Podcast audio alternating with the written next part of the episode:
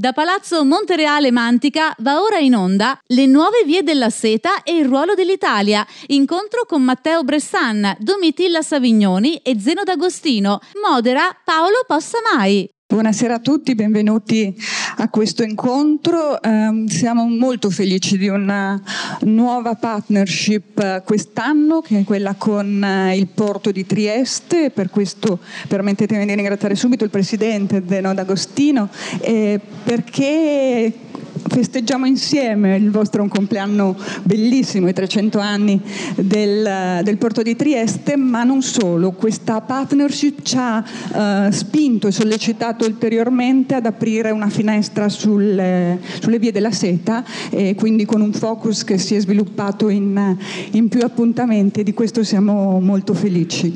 E proprio di questo si parla e io ringrazio moltissimo gli autori eh, che sono qui con noi, Matteo Bressan e Domitilla eh, Savignoni e permettetemi di ringraziare moltissimo il direttore delle quattro testate venete, adesso dovrei dirle tutte, ce la faccio, sì.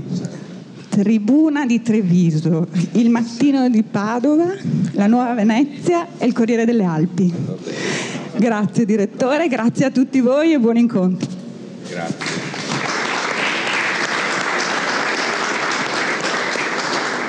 Complimenti a Valentina Gasparet per l'esercizio di memoria al quale l'abbiamo sottoposta. Ehm, bene, allora innanzitutto ringrazio invece Pordenone Legge di questa opportunità e di questa occasione per approfondire i contenuti di questo libro, un libro interessante che è eh, la silloge, è il, l'insieme di 11 contributi che portano altrettanti punti di vista competenti, specialistici e che quindi ci aiutano a entrare in una delle principali sfide geopolitiche ed economiche di questo, mi viene da dire secolo, ma non sono neanche l'unico a sostenerlo perché quando doveste leggere il libro vedreste che questa tesi è largamente sostenuta.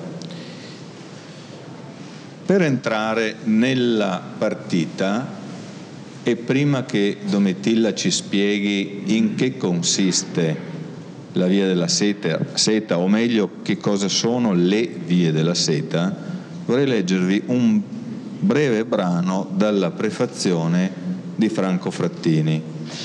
Mi viene da dire uno dei rari ministri degli esteri dei quali ricordiamo il nome e cognome degli ultimi 25 anni probabilmente perché ha intessuto relazioni vere e ha espresso una visione. Allora dice così Frattini, parla per l'appunto di visione, cioè dice che in questo progetto, in questa iniziativa, vede una visione che in molte altre parti del mondo oggi manca. È una visione che manca nella dimensione occidentale, nella nuova amministrazione americana o forse non abbiamo ancora capito quale essa semplicemente sia la visione dell'amministrazione americana. Una visione forse manca, dobbiamo dircelo con onestà e autocritica, nella nostra Europa a cui tanto teniamo, quella Europa che proprio su questo progetto ha espresso finora segnali di incomprensibile riluttanza e diffidenza. Basta ricordare le reazioni che ci sono state da parte di svariati paesi europei rispetto al memorandum siglato qualche mese fa dai rappresentanti del governo italiano e tra gli altri anche da Zeno D'Agostino che è qui accanto a me per protestare, per censurare quella che è stata evidentemente letta come una fuga in avanti dell'Italia. O forse, mi viene da dire, come un eccesso di indipendenza e di intraprendenza. Bene, chiude così Frattini questo capoverso, tuttavia una visione certamente non manca e non è mai mancata nella Cina, nella sua leadership, e certamente la leadership attuale sta dimostrando come questa visione sia ancora più puntuale che non in passato. In realtà, badate, non è vero che la Cina non abbia mai avuto dei blackout di visione e delle fasi anche lunghe di eh, disconnessione dal resto del mondo. E esattamente quelle fasi sono coincise con, loro, con la loro stagione di massimo buio, quando loro si sono chiusi, quando hanno cessato di avere una relazione con l'Occidente e stiamo parlando dell'età corrispondente al nostro rinascimento, per loro è iniziato un decadimento. Bene, da qualche 20-30 anni, non tanti di più, la Cina ha riaperto il proprio flusso e in primo luogo ha avviato una linea strategica nelle relazioni internazionali che ne sta facendo, e lo dice molto bene questo volume, un primo attore, ammesso e non concesso che non sia destinato a diventare il protagonista. Bene, data l'introduzione, tocca a Domitilla dirci in che, in che consistono le vie della seta. Allora, grazie Paolo per questa introduzione perché il termine che tu hai usato, visione, è il termine un po' mm, che caratterizza eh, questo progetto almeno dal nostro punto di vista, come lo vediamo noi, perché io ho una grande invidia per chi ha una visione, visto che vivo in Italia, dove le visioni sono veramente a brevissimo termine. Tra lui visionari, cioè quelli che prendono fischi per fiaschi. quelli che, sì, anche, quelli sono comunque più simpatici di quelli che non ne hanno. Comunque la visione, che per i cinesi poi come termine eh, in realtà loro preferiscono iniziativa, non tanto visione, perché lasciano poi agli stati che vogliono aderire a questo progetto la possibilità di scegliere come e quando, almeno questo è quello che spiegano loro. Quindi la visione a lungo termine, questa è la prima cosa che mi ha colpito quando insieme al mio collega Matteo Bressan ci è stata offerta l'opportunità di andare in Cina a cercare di capire di che cosa si trattava questo progetto della nuova via della seta. E siccome noi sappiamo che la Cina nel 2017 ha contribuito, pensate, per più del 30% alla crescita globale, ha una classe media che nel 2020 sarà di 230 milioni di persone, parliamo di 800 milioni di di internauti. Questo per farvi capire l'importanza di un paese, ora al di là di come la si pensi, con cui bisogna per forza confrontarsi nel prossimo futuro. Io e Matteo siamo stati invitati eh, a, non solo a Pechino, ma anche in altri centri e regioni importanti eh, della Cina eh, per cercare di capire di che cosa si trattava. Da quel viaggio è nato questo libro, un libro in cui noi abbiamo cercato di riunire tutte le persone che a vario titolo si occupano, si sono occupate e si occuperanno di Via della Seta, quindi ambasci- a partire dagli ambasciatori cinese in Italia, italiano in Cina, e appunto il nostro eh, ospite anche qui Zeno D'Agostino, tor- eh, autorità anche istituzionali, professori, persone, analisti, che hanno tentato, ciascuno analizzando eh, un aspetto di questo progetto, di spiegare nella maniera più sintetica e più semplice eh, possibile eh, di che cosa si tratta. Allora, Innanzitutto, eh, senza starvi a spiegare bene tutti gli incontri che noi abbiamo avuto a vari livelli, perché non abbiamo avuto solo incontri a livelli eh, diciamo politici, istituzionali, ma siamo andati anche a parlare con professori universitari, siamo andati a parlare anche um, a visitare Radio China International, che è un po' nostra, eh, il servizio pubblico italiano, la RAI. Hanno, ognuno ci ha dato una lettura praticamente di, eh, di questo progetto che coinvolge ad oggi 71 nazioni. Di queste 71 nazioni coinvolte, 5 sono europee, cioè l'Italia, la Portogallo, la Grecia, la Polonia e l'Ungheria e se ne stanno già aggiungendo eh, moltissime altre. Punta, che cos'è le nuove vie della seta? Dilla cosa vuol dire BRI? Allora, BRI è Belt and Road Initiative oppure OBOR, sono i due termini bruttissimi con cui si chiama questo progetto. Belt and Road Initiative perché? Perché la cintura e la strada, iniziativa della cintura e della via, che è un termine, ovviamente è una traduzione forse da una locuzione cinese, per noi è più romantico parlare di nuova via della seta perché siamo italiani, perché abbiamo Marco Polo e delle reminiscenze storiche, per cui parlare di nuova via della seta vuol dire proprio pensare immediatamente a un sistema che connette una regione così lontana e distante, ma poi non troppo se ci pensate, visto che possiamo comprare online prodotti in Estremo Oriente che ci arrivano a casa nel giro di, di pochi giorni, eh, un, un, un posto così lontano con l'Europa con il Mediterraneo attraverso un sistema di infrastrutture che possono essere strade, ma anche eh, collegamenti energetici, ma anche collegamenti culturali. È un progetto che è anche uno strumento di politica estera e poi di questo ci parlerà anche Matteo scopo ultimo del progetto, almeno secondo quanto hanno scritto i cinesi, è costituire uno spazio strategico stabile, quindi dove non ci sono minacce, in questo si intende stabile, e anche favorevole allo sviluppo economico a lungo termine, badate bene, dell'economia cinese. Quindi si concilia con una dimensione di pace di pace, di stabilità, utile all'economia cinese. Non è un piano Marshall, non è che i cinesi vengono a offrire soldi agli italiani perché noi siamo belli, buoni, bravi e abbiamo il Colosseo e Venezia e Trieste. Vengono perché hanno bisogno di un progetto a lungo termine di sviluppo economico coinvolge questo mh, disegno che io ho cercato di eh, accennarvi a grandi linee, oltre la metà della popolazione globale, il 35% del globo, inteso proprio come regioni, tre quarti delle riserve energetiche globali e un terzo del PIL globale.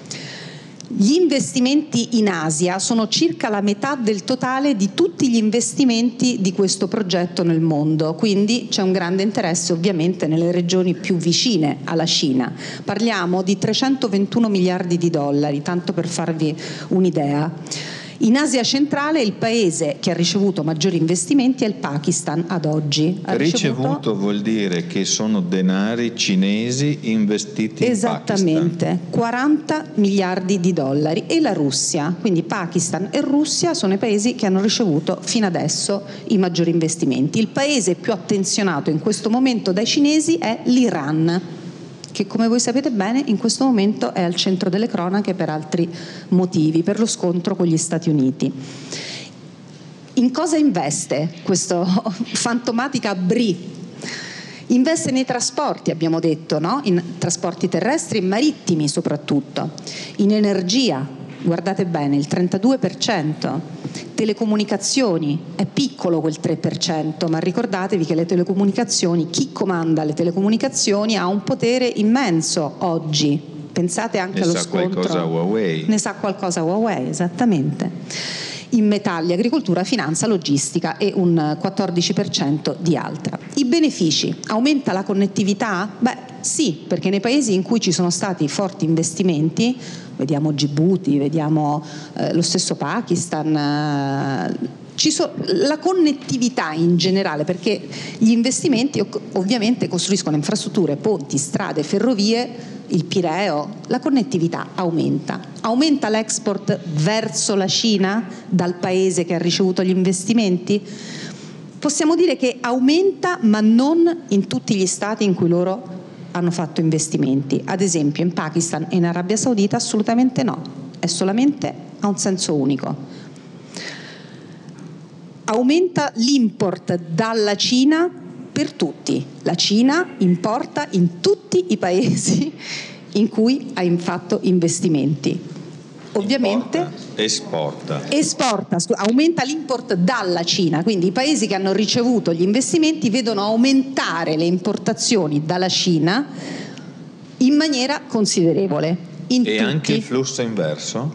No, infatti dicevo in molti paesi sì, quello sta alla capacità imprenditoriale e eh, diciamo alle decisioni governative dei vari stati per far sì che ci sia un do ut des, perché nessuna via è senso unico, però se si mette un cartello di senso vietato diventa senso unico.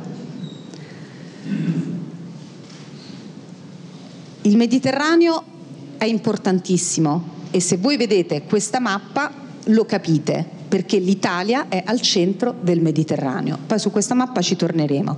Sul Mediterraneo passa il 20% del traffico marittimo mondiale, il 25% di tutti i servizi in linea su container, il 30% di flussi di petrolio, il 65% dei flussi energetici dei paesi dell'Unione Europea. Le rotte commerciali della BRI vi, vi fanno capire perché noi italiani e perché il nostro mare è così importante? Perché oltre il 90% dell'interscambio tra l'Europa e la Cina avviene via mare, non via terra e le rotte del Mediterraneo pesano per il 42% sul mercato globale. Quindi l'obiettivo della Cina è anche quello di ridurre tutte le tariffe che adesso al momento sono proibitive di importazione ed esportazione tra l'est e l'ovest e fare così più affari. E questa è la mappa. La mappa è divertente perché io e Matteo, quando siamo andati in Cina e abbiamo girato per tutti questi palazzi governativi, chiedevamo la prima cosa, vi dicono c'è una nuova strada, voi che cosa chiedete? Beh, fateci vedere la mappa di questa strada, perché sennò io come, come capisco dove passa? E ci, ci, hanno mostrato mappe di tutti i generi, di tutti i tipi, partivano da una città, arrivavano a Venezia, no, però forse a Trieste, no, però forse a Vado Ligure.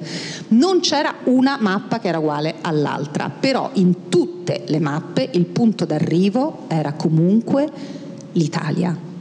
Quindi il nostro paese assume un'importanza per la Cina strategica fondamentale, proprio al centro del Mediterraneo, una sorta di piattaforma, se pensate anche alle navi portacontainer che arrivano sulle nostre coste e che la Puglia sarebbe ad esempio una piattaforma eh, naturale perfetta, così come Trieste, così come Venezia, poi Venezia magari ha anche altri problemi, diciamo Trieste è il terminale naturale della via della seta. Perché Domitilla, da lì... siccome il libro batte sul fatto che non c'è una via della seta, infatti è al plurale, mi sono... permetterei di dire che l'Italia è la piattaforma del continente dal punto di vista dell'approdo delle rotte marittime e tuttavia c'è anche una via terrestre, terrestre. assolutamente, una via terrestre che vale per le ferrovie che vale per le ferrovie Vai. e ovviamente ci potrebbe essere in futuro, voi sapete bene che si parla tanto dei cambiamenti climatici, con lo scioglimento dei ghiacci ci potrebbe essere anche una via artica e forse qualcuno di voi è, sarà, si sarà incuriosito da quella notiziola che Trump era interessato a comprare la Groenlandia Ecco, non è un caso che lui sia interessato a quella che non è una landa desolata come è stato scritto e detto da qualcuno, ma invece è una terra anche quella con un'importanza eh, geostrategica molto rilevante e soprattutto in vista del futuro. Domitilla, torniamo dopo a fare un focus specifico sul ruolo dell'Italia rispetto a questo progetto, o meglio a quello che i cinesi chiamano piuttosto iniziativa che progetto perché è per l'appunto non un progetto chiuso ma è una partita che per tasselli, ma dentro ad una strategia complessiva, negoziano e discutono con i vari paesi che poi sono direttamente coinvolti e o attraversati dalla via e dalla rotta vorrei dare la parola adesso a Matteo Bressan relativamente alla contestualizzazione geopolitica di questo progetto, perché avete capito bene che chiama in causa alleanze, chiama in causa rotture, discute antichi assetti, mette in questione diciamo così, i pesi e i contrappesi delle relazioni internazionali. Guardate che prima, quando Domitilla faceva riferimento, sia pure en passant, allo scioglimento della calotta artica, sta indicando lo spostamento potenziale e anzi ormai mi viene da dire probabile non solo di rotte e di flussi di commerci, ma anche di enormi giacimenti e conseguentemente una polarizzazione, scusate il gioco di parole, ma la polarizzazione di interessi sul versante delle terre rare, dal punto di vista dei giacimenti di oro, di gas, di petrolio e via così dicendo. Quindi questo lo dico per dire che dentro a questo schema si muovono tanti fattori. Allora cerchiamo di capire chi farà baruffa con chi. Grazie Paolo per questa anticipazione del, di quella che è un po' la posta in gioco. Beh, innanzitutto una, una brevissima premessa. Questa iniziativa viene, come è stato ricordato prima, avviata nel 2013. Il contesto internazionale del 2013, ricordiamo amministrazione Obama, eh, è sostanzialmente differente a quello odierno. Non che la grande strategia americana sia del tutto diversa, anzi, e questo ci serve un po' a noi anche come monito, è, è raro che una grande potenza, una superpotenza cambi visione, cambi la sua declinazione degli interessi nazionali con un presidente piuttosto che un altro. Cambia però, e in parte cambiano anche altre questioni, il linguaggio dell'attuale presidente statunitense Donald Trump che con eh, l'inizio di, eh, di, un fortissimo scontro sui dazi, una guerra commerciale, eh, contrasta eh, l'avanzata e anche lo squilibrio, per certi versi, economico con la Cina. Questo è il contesto generale che tradotto in termini di relazioni internazionali, e questo purtroppo nel dibattito italiano è emerso soltanto permettetemi di dire anche in maniera un po' scomposta nei giorni della firma del memorandum, presuppone un nuovo equilibrio dell'ordine internazionale. Voi direte che cosa c'entra con un progetto, uso adesso la parola progetto non a caso, che sembrava da alcuni giornali prettamente infrastrutturale. C'entra perché innanzitutto eh, da una lettura attenta, ed ecco perché noi abbiamo voluto coinvolgere professionisti con diversi profili nella stesura di questo volume, e non lo dico perché qui uno dei, uno dei contributi più, eh, più, importanti per capire la Belt and Road Initiative è venuto proprio dal Presidente D'Agostino e dico, faccio anche un po' di campagna pubblicitaria al libro, se qualche giornalone l'avesse letto prima della visita di Stato del Presidente Xi Jinping avrebbe capito che non era una partita legata a un'infrastruttura portuaria, un'autostrada o ad altro. Era qualcosa di più complesso che poi spiegherà con maggiori dettagli ovviamente il Presidente. E la visione parziale che abbiamo avuto era una visione di un qualcosa che andava esclusivamente a eh, aiutare le nostre aziende all'estero, in particolar modo in Cina. Eh, abbiamo tagliato tutta una serie di documenti noti, pubblici, che i nostri diplomatici conoscevano e sui quali avevano lavorato e che puntavano in ogni dossier a mantenere una bidirezionalità della via della seta nei commerci e nelle triangolazioni per le aziende italiane negli altri paesi coinvolti della via della seta. Questo non lo ha scritto quasi nessuno in due mesi di caos totale che hanno preceduto l'accordo tra Italia e Cina. Perché c'è un impatto geopolitico? L'impatto geopolitico è duplice.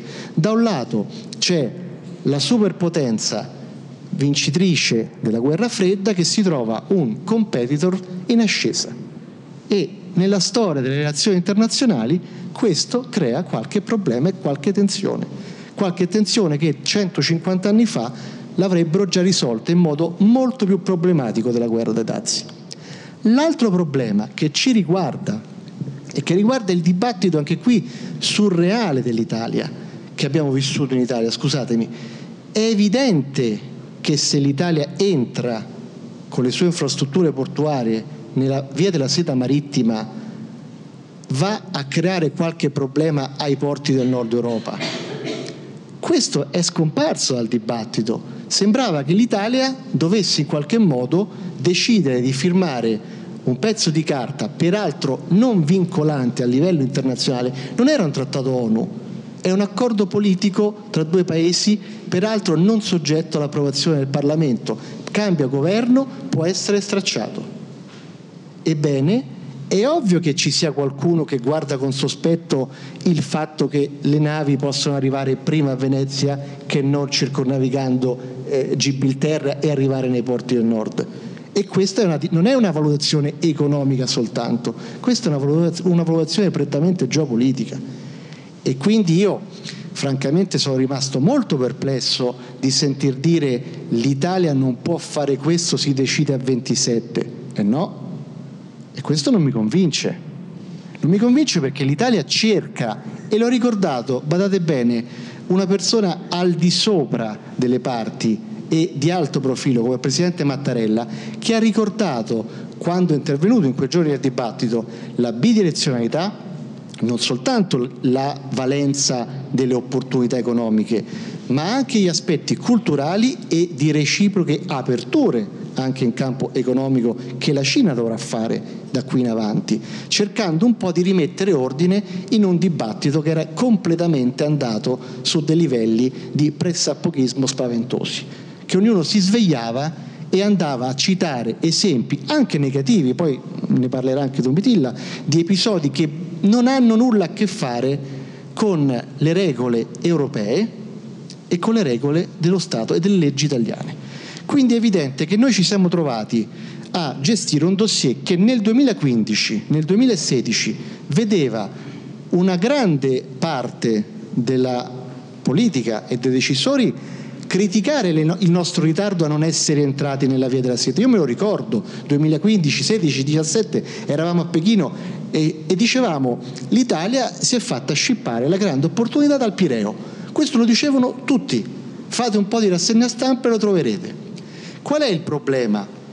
E qui faccio una riflessione più di carattere nazionale, è che se non si riesce a metabolizzare quanto il contesto sia cambiato dal 2017 e il 2019 e non si ha la consapevolezza che fare alcune scelte hanno un impatto diverso, evidentemente si, si, può, si, può, innescare un cortocircuito come abbiamo visto in Italia. Il contesto era diverso, il contesto era un, un contesto ed è ancora uno scenario che utilizza purtroppo, anche se autorevoli analisti internazionali cercano un po' di smorzare i toni, sembra un linguaggio che ci riporta indietro di 30 anni, a una nuova guerra fredda, con eh, alcuni eh, decisori importanti, politici, in Europa e anche negli Stati Uniti, non tutti, non tutti che stanno cercando di, di mettere nel binario di una nuova guerra fredda i rapporti tra noi, intesi come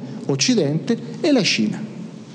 E questo ha un impatto, perché da una iniziativa che in maniera superficiale è stata presentata come infrastrutturale, diventa una questione che va a toccare nello specifico in quel 3% di cui parlava prima Dobedilla legato alle comunicazioni anche temi di carattere legati alla sicurezza nazionale come il 5G, Huawei, ZTE ed altre realtà che però, stranissimo, nessuno lo ricordava lo scorso marzo, già operavano in Italia. Non è che firmando il memorandum arrivava ZTE e Huawei in Italia. Huawei e ZTE già avevano dei centri, già hanno da anni dei centri di simulazione e sperimentazione del 5G a Matera, a Milano, all'Aquila, che già collaborano con realtà italiane anche qui un tema di carattere innovativo tecnologico ormai è declinato su un livello prettamente geopolitico, con alcuni paesi europei che dicono noi non mettiamo al bando nessuno, per quello che riguarda le infrastrutture delle telecomunicazioni, e altri invece che hanno messo dei bandi. Queste sono scelte di carattere politico. Ecco perché, e, e chiudo questa prima riflessione, eh, la non consapevolezza completa di tutti gli aspetti toccati dalla Belt and Road Initiative possono, se non gestiti in maniera responsabile, se non governati, creare problemi in un paese che comunque rimane fondatore dell'Unione Europea e partner essenziale della Nato. E anche qui è stato molto avvilente eh, non sentire ricordare da quasi nessuno il fatto che, come ho detto prima, stavamo firmando un pezzo di carta che ci aiuta forse ad aprire nuovi mercati e nessuno che ha ricordato quanto l'Italia fa come contributore nelle missioni della Nato. Le nuove vie della seta e il ruolo dell'Italia. Incontro con Matteo Bressan, Domitilla Savignoni e Zeno D'Agostino. Si ricordano le cose un po' a corrente alternata e questo secondo me ha creato moltissimi problemi alla lettura piena e complessa della nuova via della seta che, eh, e concludo veramente, ha un altro obiettivo che non sempre emerge. È una risposta politica ed economica della Cina alla crisi del 2008. Questo non lo si trova nei documenti, noi cercavamo con Domitilla un documento programmatico, ci sono vari documenti. Beh, in qualche studio approfondito in Cina c'è questa volontà di rispondere alla crisi del 2008, c'è la volontà di creare nuovi modelli di cooperazione più funzionanti rispetto a quelli del passato. È in questa frase che c'è lo scontro, più che sulle infrastrutture, perché il passato è stato plasmato con delle regole scritte da altri. Zeno Matteo eh, citava il Pireo poco fa.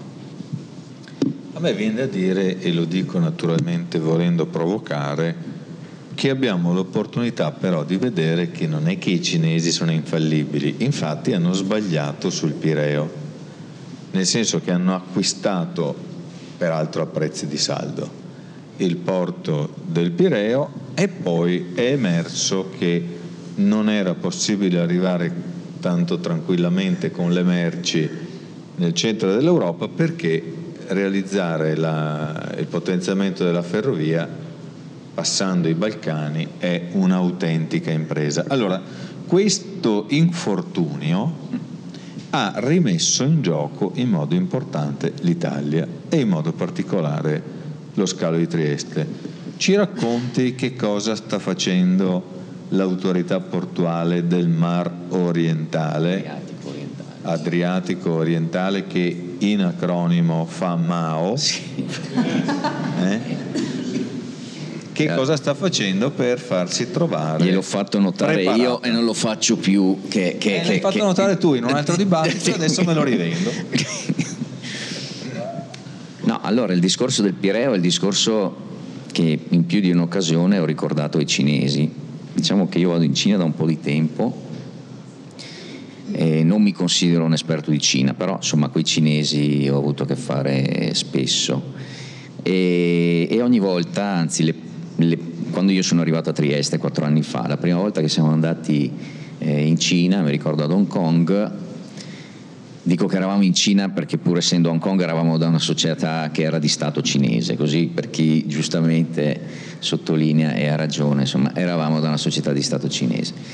E ho detto tranquillamente, comprando il Pireo avete fatto un errore, ma è quello che penso, io di solito quello che penso lo dico abbastanza mi rendo anche conto che se avessi detto una cosa del genere a Pechino la reazione dei cinesi sarebbe stata diversa, però essendo ad Hong Kong e lì si sentivano insomma un po' hanno accettato questa cosa, si sono messi a ridere e mi hanno chiesto perché abbiamo, abbiamo sbagliato eh, andando al Pireo. Beh, dico, il trasporto e l'economia dei trasporti non è che si inventa Trieste è più vicina ai luoghi importanti dell'Europa rispetto ad Atene e a prescindere dal fatto che voi abbiate i soldi per costruire le infrastrutture, le infrastrutture sono un elemento fondamentale, ma poi sono i servizi che determinano la competitività di una società, di, una, di un'impresa, piuttosto che di un territorio, piuttosto che di un'infrastruttura.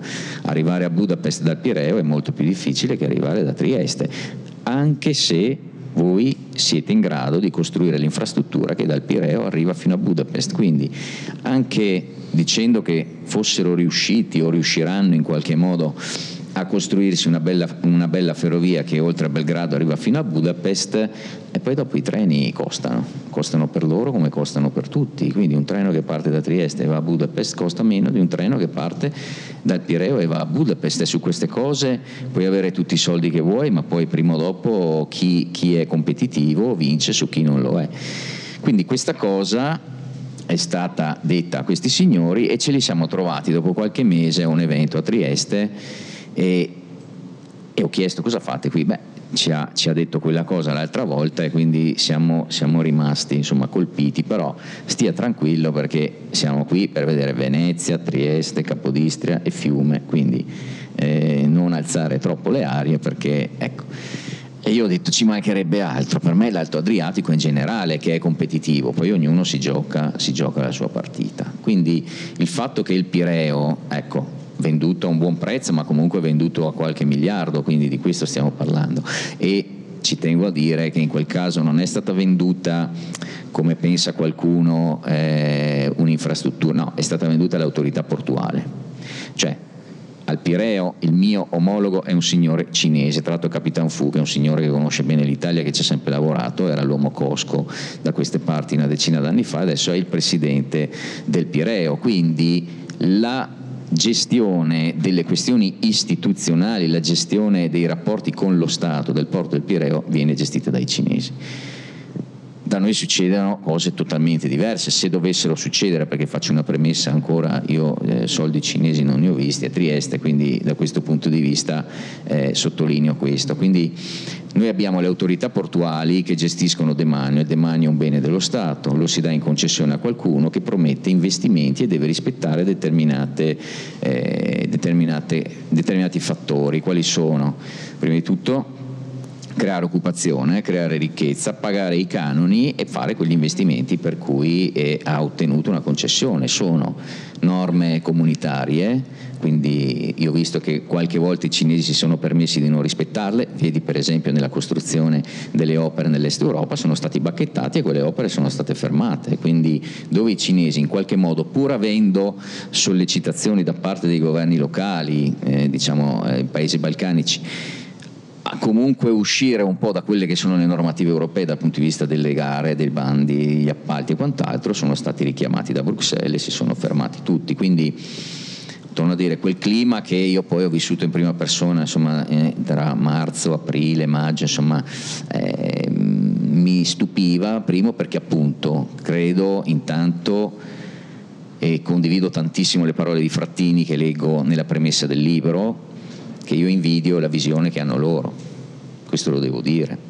Perché è vero Zeno, come eh. si incrocia la tua visione, sì. torno alla domanda, con la loro iniziativa, cioè che cosa eh, sto, sto, stai costituendo come contesto il per vero, attirare il, il vero problema è che loro ci mettono, è come, è come eh, e qui siamo di fronte allo specchio di Dorian Gray, cioè loro ci stanno facendo vedere che noi ci dichiariamo un continente ma non lo siamo, mentre loro sono uno Stato, un grande Stato, un governo che decide una cosa e la fa.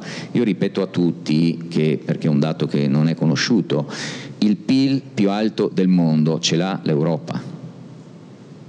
Mm, il primo PIL del mondo, messi insieme i paesi europei, ce l'ha l'Europa il secondo PIL ce l'hanno gli Stati Uniti, il terzo ce l'hanno la Cina. Poi però quando parliamo di blocchi che si contrappongono e quelli che sono i veri soggetti che determinano il futuro del mondo, parliamo sempre di Stati Uniti e Cina. Perché? Perché l'Europa non riesce a far diventare potere geopolitico il potere economico che ha. Allora, quando loro vengono e ti propongono determinate cose, dal mio punto di vista di funzionario pubblico e di manager pubblico che deve gestire l'interesse pubblico prima di tutto, l'interesse del suo governo, mica quello dei cinesi, eh, c'è un'invidia tremenda nel vedere che c'è qualcuno che viene, parliamoci chiaro, non vengono con i soldi, perché questa è una cosa che io sento, quando qualcuno ti presta soldi, non ti sta dando soldi, te li sta prestando. Quindi la differenza che c'è tra noi e loro non è economica, perché tante volte sento, ah ma sai, vengono con i soldi, ma li prestano i soldi. Se volete ve li presto anch'io i soldi, se voi mi fate guadagnare io vado in banca, prendo i soldi e ve li presto. Quanti ne volete? L'importante è che, che il tasso che mi date voi sia più alto rispetto a quello che mi chiede la banca. E questo fanno i cinesi. La differenza è che hanno le idee, non i soldi. La differenza tra quello che io penso e quello che pensano loro è che il mio è un pensiero unico che non diventa un pensiero di sistema, non diventa un pensiero nazionale, non diventa un pensiero continentale e si confronta con questi giganti che non sono giganti perché hanno soldi, sono giganti perché hanno la visione e la applicano e ci stanno dando una lezione di pensiero ci stanno spiegando che loro hanno le idee. E un'altra cosa che mi permetto di dire, e la dico, l'ho già detta più di qualche volta, i loro politici parlano di trasporti e logistica, noi parliamo di porti solamente quando ci sono i migranti. perché questo è un paese che parla di porti solamente quando si parla di porti chiusi e si è reso conto che esistono i porti in Italia solamente quando sono venuti i cinesi e hanno detto investiamo nei vostri porti, perché prima nessun politico italiano si era mai permesso di parlare di porti. Nessun politico italiano si era mai accorto che i porti e la logistica erano una funzione fondamentale e strategica di questo paese. Burlando sì, ma sì, vabbè, nel 94. Burlando era ministro nel 94, ha fatto la riforma dei porti, era fatta lui, quindi era nel 94. Sono passati 25 anni e ci siamo accorti che esistono i porti che sono strategici per il paese perché è venuto qualcuno a dirci da fuori che voleva investire nei nostri porti. Questo ha creato il caos e quindi da questo punto di vista oggi c'è un presidente di Porto che partecipa al Festival della Letteratura perché altrimenti con tutto rispetto nessuno mi avrebbe mai chiamato se non ci fosse stato il cinese di turno che è venuto a dire a qualcuno, a noi tutti, che i porti sono fondamentali. Allora la mia visione, perché Paolo giustamente mi ha chiesto questo, io penso e continuo a dire, l'ho anche scritto, nel nostro piccolo, pur non avendo il supporto poi del governo nazionale, ma non perché non ho un ministro che non mi conosce, che non mi appoggia, ma perché queste politiche in Cina le porta avanti Xi Jinping, che è il capo dello Stato e parla di logistica e di porti, non il ministro competente. I nostri primi ministri non hanno in mente di basare la loro politica di sviluppo sulla portualità, sulla connettività, sulla logistica, sulle integrazioni internazionali, hanno altro a cui pensare, le cose che non mi permetto neanche di leggere perché sono stufo, che leggiamo tutti i giorni, di cui parliamo tutti i giorni. E purtroppo i cittadini, anche loro, parlano solo di quello. I cittadini cascano in questa trappola, per cui si deve parlare di porti perché ci sono 25 persone fuori su, su, su un gommone che non, vengono, che non vengono chiamati, che non vengono ospitati. E quello è il problema del paese. Il problema non si sviluppa perché ci sono 25 persone fuori e noi invece che siamo nel porto e che lavoriamo e che facciamo sviluppo e che vediamo quello, quella che è l'importanza dei porti e della portualità per tutto il mondo, dobbiamo sottostare a questo dibattito che è quello a cui io devo assistere tutti i giorni. Nel nostro piccolo, a Trieste, quando io tre anni fa sono andato a spiegare ai cinesi che forse sbagliavano, è perché avevamo sviluppato l'idea che Trieste era il posto giusto al momento giusto. Su questo abbiamo basato il tema dell'autorità di sistema portuale, perché siamo un sistema portuale, abbiamo integrato i porti, Trieste, Monfalcone, gli interporti, Pordenone è uno di quelli ecco, con cui mi piacerebbe collaborare. Abbiamo creato questo sistema e, e, tutto questo però piace a chi da fuori capisce queste cose e, e, non a quelli che invece sono i nostri politici che stanno discutendo delle solite cose. Ecco, quindi con questa visione io mi sono permesso anche di dire che a un certo punto se questa cosa non la capiva il mio governo, non la capiva il mio ambasciatore, non dico Segui perché poi l'ha capita, o qualcun altro, si andava da soli, tanto io sono abituato da sempre sempre andare in giro da solo e a spiegare quello che stiamo facendo dappertutto, non solo in Cina. Per cui ogni volta si torna con i risultati, con gente che dice voglio investire lì perché mi hai convinto. E non ho bisogno, purtroppo, di avere un supporto perlomeno europeo. Ecco, perché è chiaro che non può essere Trieste che decide il suo destino da solo, perché quando si propone Trieste in logiche di questo tipo, chiaramente si sta entrando negli interessi nazionali e negli interessi europei, non solo triestini. Però purtroppo, muovendosi ormai abituato a muoversi da solo, si va e si dialoga noi microbi con questi signori. E io dico sempre che non è che noi siamo entrati nella via della seta è che la via della seta è entrata nella visione di Trieste, faccio ridere un po' di gente, la faccio sorridere, però è quello che penso. Tant'è, poi chiudo, che da quando siamo andati in Cina a spiegare certe cose, e un po' in tutto il mondo, ci siamo accorti che ecco, la benedizione che abbiamo avuto, per cui nelle ultime cartine c'è scritto Trieste e non Venezia, eh, oggi io sto, mi sto confrontando con investimenti tedeschi, investimenti austriaci, investimenti... Poi ci torniamo. Bene, perfetto. Poi ci torniamo. Allora, abbiamo 14 minuti, vuol dire spannometricamente fra 3 e 4 minuti ciascuno, vuol dire che interrompo quando andate oltre i 4 minuti, altrimenti vuol dire rubare sul successore. Bene, eh, Domitilla, Trieste è importante, abbiamo visto che nelle mappe non è neanche l'unica, parlo dei terminal e dei luoghi di interesse per i cinesi in Italia. Proviamo a fare una rapida radiografia degli altri, naturalmente includendo Trieste, però non è l'unica. in realtà non sono tanti, perché oltre a Trieste, Bari e tutta la Puglia è stata esclusa, perché ci sono dei problemi di fondali dei porti, non, non sono riusciti. Invece un porto, un terminale che sarà attivo a breve, entro la fine dell'anno, è Vado Ligure. Vado Ligure è stato uno dei primi, anzi forse il primo a cui i cinesi si sono interessati e, e diventerà il primo terminale eh, completamente automatizzato grazie agli investimenti eh, cinesi. Però al di là di appunto questa particolarità di Vado Ligure, volevo un attimo sinteticamente spiegare.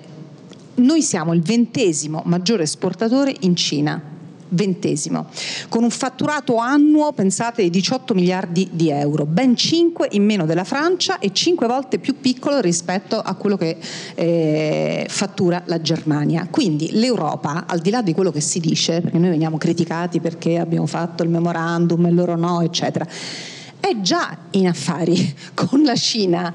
Siamo noi che comunque abbiamo un'opportunità di eh, aumentarlo. Aumentare il traffico delle merci made in Cina nei nostri porti, ovviamente, come ho già detto prima, si spera anche la rotta inversa, cioè non solo eh, le merci cinesi verso l'Italia, ma le merci italiane verso eh, la Cina. L'ombrello ovviamente eh, diciamo, eh, generale della nostra alleanza sia in ambito NATO che europeo non viene intaccato da tutto questo perché l'Italia sa bene qual è il suo interesse nazionale, sa bene che comunque le alleanze non verranno toccate e quindi non c'è eh, nulla di rischioso a livello di, eh, di alleanze, tutto resta così com'è. Possiamo dire però che la cosa che sta più a cuore, che dovrebbe stare più a cuore al nostro Paese, è cercare di capire esattamente qual è il nostro interesse nazionale, cosa che non è eh, sempre stato semplice nel passato, un po' perché i nostri governi cambiano come io mi cambio i vestiti durante la settimana, noi donne, eh, c'è una grande leggerezza in questo, ogni volta poi bisogna riniziare da capo. Allora, eh, ovviamente la Cina o altri paesi possono avere un vantaggio maggiore perché magari hanno governi più stabili e una visione un po' più di lungo periodo. Se noi iniziamo ad avere delle visioni più di lungo periodo possiamo mettere al riparo il nostro paese anche da tutti quelli che sono i lati negativi eh, del, di quello che può essere mh, questo eh, iperattivismo cinese, perché ci sono, non ce lo nascondiamo, perché ci sono dei paesi deboli economicamente, indebitati, molto indebitati, anche noi siamo molto indebitati, paesi molto indebitati che eh, si sono indebitati ancora di più. Allora quello può essere una cosa negativa per, sta, per quel paese, indebitarsi ancora di più. Tra tutti i paesi asiatici che eh, stanno, eh, sono entrati nel piano della nuova via della seta, però in uno studio approfondito di quello che è il loro PIL e il loro debito, possiamo dire che poi in realtà si sono indebitati inizialmente, ma poi sono talmente tanti benefici che loro ne hanno derivato, come aumento della connettività, come lavoro in più, come aumento delle infrastrutture, che poi questo indebitamento si è leggermente assestato. Grazie Domitilla. Matteo, a quali condizioni l'iniziativa BRI non sarà un libro delle opportunità, ma diventerà una partita giocata. E in che tempi? Beh, innanzitutto eh, non è un libro soltanto di opportunità e progetti presentati, perché già un migliaio di progetti nel, nei 65 paesi coinvolti sono già in fase di realizzazione. Quello che eh, può incidere sui i vari progetti che come giustamente ha detto Domitilla non sono solo infrastrutturali, c'è tutta una componente energetica e altri anche ehm, a livello di agricoltura co- e comunicazioni, quello che può incidere su questi progetti ovviamente è il contesto, è il clima internazionale, perché in base a una logica di maggiore o minore contrapposizione sarà più semplice andare avanti in alcuni di questi oppure vedere casi di alcuni paesi che sono entrati, hanno aderito e poi sono usciti. Eh, quello che mh, voglio forse aggiungere in questa logica di progetti e si ricollega alla riflessione che ha fatto su, sui porti il Presidente e, e, e forse vado un po' a rincarare la dose, noi guardiamo al Mediterraneo e alla marittimità con una prospettiva imbarazzante soltanto da sud a nord e soltanto in termini di crisi migratori. Non guardiamo quel dato di flussi di merci che Domitilla ha presentato qualche slide prima, delle merci che si spostano da est ad ovest per il Mediterraneo. Questo specchio d'acqua non è soltanto quel luogo dei vari conflitti, crisi, instabilità regionali e problema dei flussi, è un baricentro di interessi globali ben diverso dal Mediterraneo di 30 anni fa, rispetto al quale bisogna declinare, eh, non dico una lista di interessi nazionali, ma almeno due, tre priorità. E noi siamo un paese che trasforma eh, materie prime, siamo un paese che vive di trasporti e di marittimità, non possiamo pensare di dimenticarci di tutto ciò, non possiamo pensare di eh, non proteggere la nostra sicurezza energetica, un altro tema che uscito totalmente fuori dal dibattito e se noi non capiamo che questo specchio d'acqua dove, attenzione, eh, la Cina è presente con investimenti non soltanto in Grecia, in Italia, ma in Spagna, Turchia, Israele, Algeria, paesi rispetto ai quali ci sono stati investimenti maggiori in Israele hanno un progetto per fare un porto di Haifa totalmente nuovo e se permettete in termini di sicurezza Israele è un po' più affidabile di noi e nessuno ha sollevato per 3-4 anni nessun problema e si andava avanti. Quindi capire che siamo in uno specchio d'acqua eh, complesso dove si giocano lì i nostri interessi e rispetto ai quali dovremo, ahimè, eh, non lo facciamo dal 91, eh, stabilire quelle che sono le nostre priorità e i nostri indirizzi, sempre augurandoci che, questo, uh, che questa Belt and Road Initiative non risenta troppo di un clima che se non trova una composizione, e mi piacerebbe dirlo, non solo tra Stati Uniti e Cina, ma che possa vedere anche l'Europa quell'attore che è economico ma non geopolitico, ma qui la guerra commerciale è un tema sul quale l'Europa potrebbe fare qualcosa, e beh, se questi tre soggetti, queste tre realtà riuscissero a riscrivere insieme le regole del gioco insieme, sarebbe forse meglio per tutti. Zeno, a chiudere, ehm, nel corso del, di questo incontro a più riprese sono uscite due parole chiave importazioni, esportazioni. I numeri devo dire che si fanno interpretare. Mm, vi faccio presente una cosa, non farò, insomma mi tocca fare pubblicità. Qualcuno di voi avrà pur un eh, robot, eh, nel senso di quelli che impastano i cibi della DeLonghi, per esempio allora, c'è stato un punto di svolta nella storia della DeLonghi, quando una dozzina di anni fa ha acquistato Kenwood Appliances. Kenwood aveva appena realizzato due grandi piattaforme produttive in Cina. Allora noi dobbiamo pensare che DeLonghi, gruppo italianissimo, produce una quota rilevante delle sue macchine in Cina e poi in qualche maniera le farà pure arrivare in Italia e naturalmente ai mercati del vecchio continente. Vi ho raccontato questo aneddoto perché aiuta forse a leggere, e qui veramente chiudo Zeno, il tema bipartito, opportunità, rischio.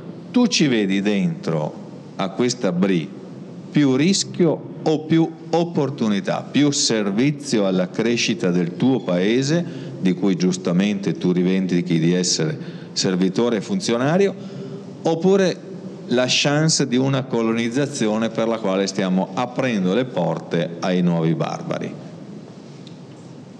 Siccome sono l'ultimo che parla, faccio il provocatore, tanto poi dopo non ne puoi... tre minuti secchi. Tre minuti secchi, vabbè. Ah, no, allora mi viene da dire che se la chiamiamo BRI facciamo gli affari dei cinesi, se la chiamiamo Via della Seta stiamo facendo i nostri. Perché? Perché poi nelle parole, poi Festival della Letteratura è il luogo ideale, nelle parole eh, sta la differenza. No? BRI è un termine che si sono inventati loro e, e, e, fa, e, dà nella sua accezione proprio Belt and Road, cioè il fatto del nastro e della strada, dello, del, del, proprio l'accezione tipica che stiamo parlando di flussi, stiamo parlando di trasporti, noi stiamo parlando di altro. No?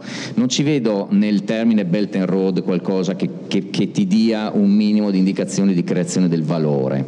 Ecco. Quando invece riprendiamo il vecchio termine, che poi così vecchio non è come sapete, no? è stato inventato nell'Ottocento, non è roba medievale, quindi è roba più recente rispetto a quello che pensiamo, e parliamo di via della seta, già la seta ti fa capire che quella via non è una via dove passano e dove non ti curi di quello che passa su quella, su quella via, ma ci passa qualcosa di valore, tra l'altro un qualcosa dove penso che sia la cosa più indicativa della grande, della grande collaborazione tra quella che è la storia cinese e quello che è invece saper fare italiano è proprio la seta questi due monaci che si prendono sti bacchi, se li nascondono, non so dove, se li portano fino a... Eh, è, è, il primo caso, no, di, di, di, di, non so se il primo, ma comunque di furto, eh, di, brevetto industriale, tra virgolette, se lo sono portati, ma hanno fatto la fortuna della, dell'industria italiana, perché sulla seta ci abbiamo giocato tante cose, prima di quella chiaramente cinese, poi è arrivata anche la nostra.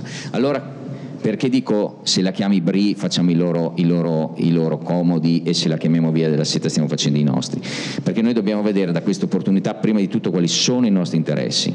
Se noi troviamo che da questi, nel partecipare e nel collaborare con loro a portare avanti questi progetti, stiamo facendo anche una creazione di valore delle nostre non solo infrastrutture e, e appunto porti, ma anche del contesto economico produttivo e riusciamo a fare come hanno fatto quei monaci, mettere insieme l'idea cinese e la capacità del saper fare italiano, e la via della seta secondo me lo è, non la Brie, allora allora vuol dire che riusciamo a fare qualcosa. Se invece accettiamo la BRI come sono costretti a fare, te l'ho detto prima, qualche paese che sta sulla via della seta, che poverino se, se sta alla canna del gas, per cui se non accetta i soldi cinesi non sa dove andare, è chiaro che lì stiamo facendo gli interessi dei cinesi. Però sta a noi, questa è la vera differenza, non sta ai cinesi, sta a noi che dobbiamo tornare ad essere quel paese che sviluppa idee anche se siamo piccoli, sviluppiamo idee e questa diventa un'opportunità per portare non solo i beni, ecco io non vado ad entrare sull'import-export, sulla via della seta devono viaggiare idee, deve viaggiare cultura, deve viaggiare know-how, questa è la cosa importante.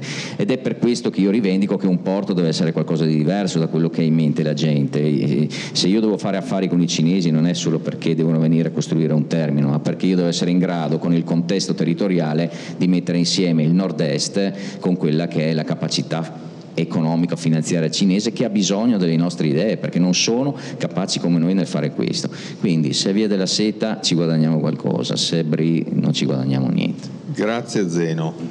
Chiudo con una ellisse e cioè citando un altro brevissimo pezzetto, proprio brevissimo, di Frattini ancora. Dice, in fondo, perché a Pechino è stata messa la tomba di Marco Polo e di Matteo Ricci nel memoriale dei grandi della Cina, cioè in un luogo dove sono sepolti migliaia di cinesi illustri, ci sono due e solo due non cinesi. E questi due, dove diavolo erano nati? Allora, qui c'è un sigillo della nostra grandezza. È una grandezza che ci deriva dalla storia, purché torniamo a essere davvero consapevoli della nostra grandezza, della nostra storia, ma anche del nostro presente, beh, mi immagino che la via della seta possa essere una grande opportunità. Ringrazio Pordenone Legge di questa chance e il pubblico che ci ha seguiti. Grazie e buona serata.